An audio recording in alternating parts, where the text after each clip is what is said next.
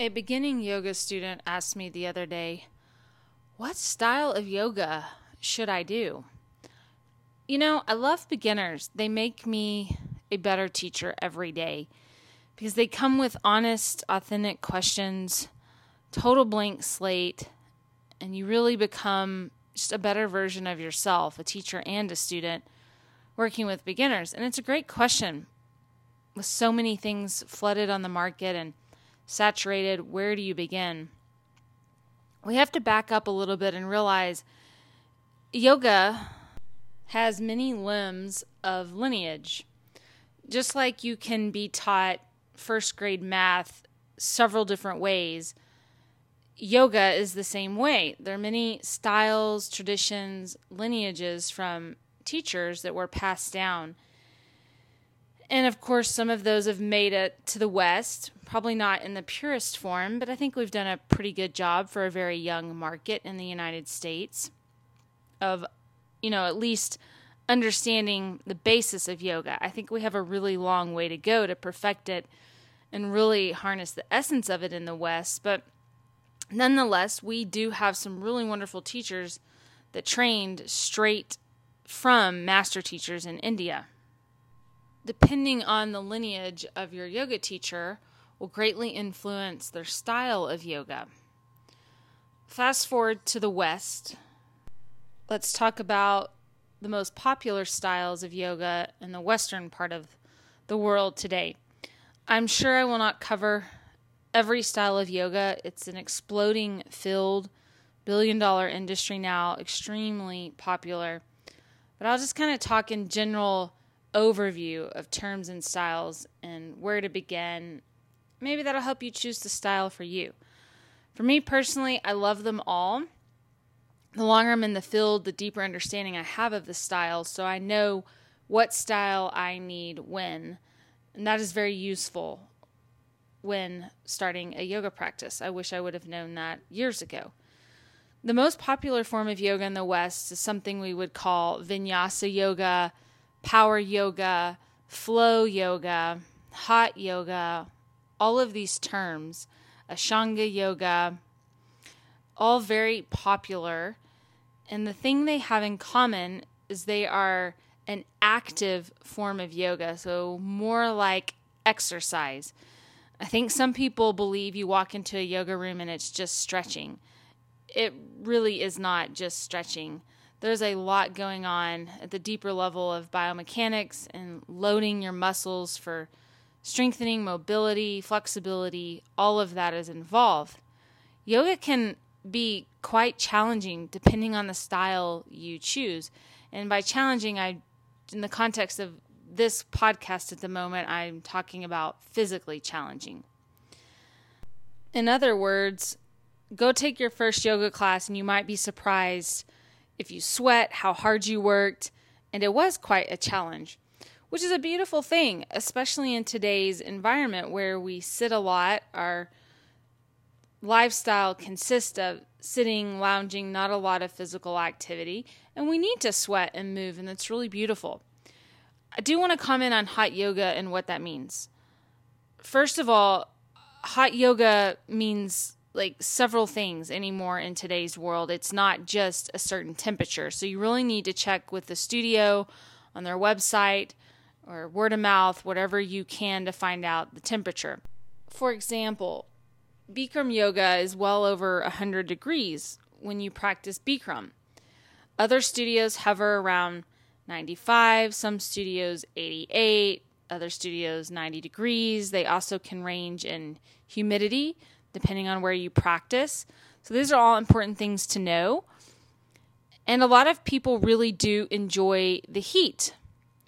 It warms their muscles, they like to sweat.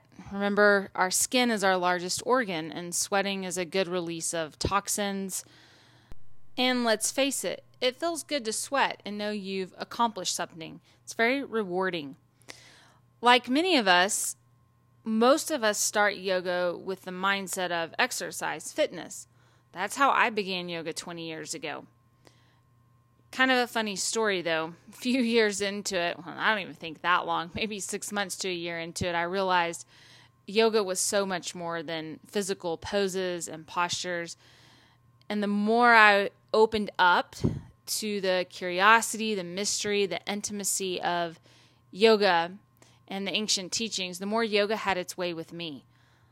It's kind of like it found me, it saved me, it opened my eyes to a whole new world, a whole new way of being. But I'm very thankful in my first years, I had a strong physical practice.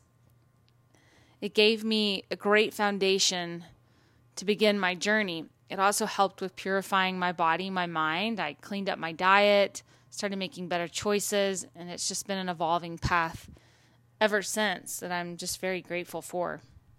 When someone is talking about a flow class, what that means is most likely you will perform what's called a sun salutation. Sun salutations include a downward facing dog. You may have heard of this pose or seen a picture on the internet. We also do a plank pose, a low plank pose that looks like a military push up, very challenging, upward facing dog, and a Tadasana, a standing mountain pose. And these are in sequence. You practice each pose with your breath.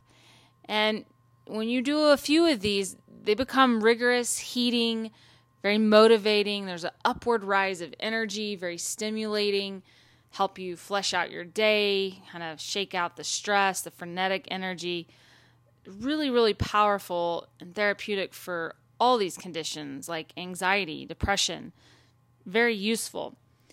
If you can get through a sun salutation, you can get through almost any yoga class. It's very challenging. But if you're properly trained with modifications, it really can be accessible to almost anybody. And like I said, this is where most people start. This is what is most popular in the West. Just there's a huge market for it. And I think we are very attracted to it because we need to move. We really miss moving. And nothing wrong with that. Great place to start. I'm so thankful for that practice. Another big category from one of the traditions is called Hatha Yoga. Very similar to the flow, except we have a little less flow and more of a standing series of poses with static, longer holds. They're very similar, just a tad bit different here and there. The longer holds can be very challenging. They challenge the stillness of the mind, they challenge strength, stability. A very powerful practice. And a lot of my teachers come from that lineage. And you might see this disguised as you know, beginner yoga, gentle yoga, or hatha yoga just alone might be there. Definitely something to check out. It's kind of funny though, today you see a, a, blend. Yoga is changing so fast. You'll see some overlap between flow and, and hatha yoga, which is okay. Then we have restorative yoga. One of my favorites, so delicious. I wish I would have found this much earlier in my life.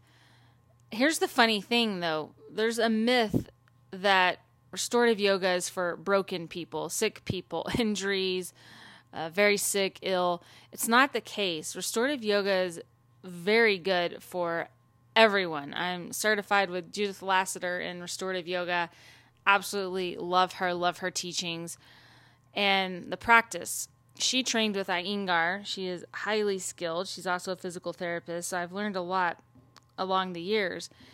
These poses involve long holds. You could be in one restorative pose for up to 20 minutes, as little as four to five minutes. This involves props like bolsters, blocks, yoga blankets, chairs. It's very comfortable. And I always say with restorative yoga, you're looking for a neutral sensation. You're not looking to feel a stretch or a strengthening like we would in the vinyasa or the hatha. You're you're actually looking for sensation. In restorative, you're looking for neutral, almost like you're floating in a cloud. You want to feel very supported, so comfortable that you don't want to come out. As a matter of fact, if you're coming out early, you're not comfortable enough in the pose. I really use restorative yoga for rest I think we all need restorative yoga, no matter how active you are, whether you're a gym rat, a dancer, a yoga obsessed lover, a beginning yoga student. We all need restorative yoga. We should all be taking a 20 minute Shavasana every day. Think of how different the world would be if we were all rested. When we are rested, we're less stressed, we make better decisions, we're less combative and defensive and confrontational. We're just more at peace and more centered. Love this style of yoga. I actually have had great success when going through adrenal fatigue or sickness, illness. If I will do more restorative and back off the flow and power yoga, gives my adrenals some rest. Uh, I feel better, sleep better. Really, really helpful, especially during stressful times of your life. But I think we all should try it. It's wonderful. But say you're coming to yoga pretty broken, this is a great place to start. Start with restorative yoga. But I do want to say, even if you're coming to yoga very strong and you're an athlete, you really need restorative yoga as well to be the complement or opposite of, of everything else you're doing to your body, to have that natural balance, harmony, and homeostasis. Another category that's worth mentioning is called yin yoga. Again, these are longer holds, anywhere from three to five, seven minutes. In yin yoga, you are looking for sensation again, not like the restorative yoga and more of a neutral. In yin, you're looking for sensation. Very different from the vinyasa flow class because these poses are held longer not a huge use of props, maybe some, but not a huge use. And you're really training your mind, your soul, even your physical tissues to let go. Yin is very unique. If you stay in a yin supported seated forward fold for a long time, you may come out of that pose and feel a temporary sensation of vulnerability and fragility, just kind of fragile, like, oh, I just really got into something that's very new, very different. That was very normal for a yin practice, kind of that temporary vulnerability like, what did I just do? Beautiful practice. You're not going to be in a heart pumping cardio flow, but you're nourishing connective tissue, fascia, ligaments, tendons, bones. The mental aspect is incredibly valuable. And I practice a lot with a blend of yin. I might flow for 20 minutes and then do 20 minutes of yin. Longer holds so I can really settle in, center, go a little deeper, quiet my mind, and turn inwards the best I can. There are many other styles and lineages. I'm just highlighting the mainstream ones to help you have a better understanding. And the biggest myth I really want to debunk is you have to pick one style and that's all you do. I love all of yoga for many reasons. And if you just learn a little bit about it, experience it, you'll see the intention and place in your life for each of them. And I've had some people that you know, they're in great spaces and seasons of their life where they can really push hard and they might only do vinyasa for two or three, four or five years before they even open up to something else. I've had other students that really start with more restorative and then move into a more vinyasa. There's no right or wrong way to do this. They just serve different purposes. They have a little bit different feeling, vibe, and end result. But in the end, all yoga is just wonderful for you. Absolutely wonderful. You will receive immense benefits by having a consistent practice. And like anything, it only works if you do it. What you put into it is what you get out of it. And time well spent. I've never had anyone walk out of a class and regretted making time for the yoga class. It really is a, a magical experience and a wonderful lifestyle to choose. What's next? The next step is do some yoga.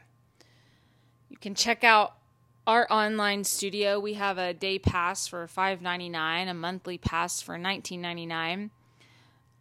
Several classes to experience, including restorative yin, vinyasa, everything I have covered here today. And you can hop on anytime do that. There's also some courses to take you even to deeper studies of yoga other aspects of yoga all of that fabulous stuff. We would love to have you online. I will have the links in the description to this recording. My wish for you is just to love yoga experience yoga and reach your fullest potential through yoga. Namaste yogis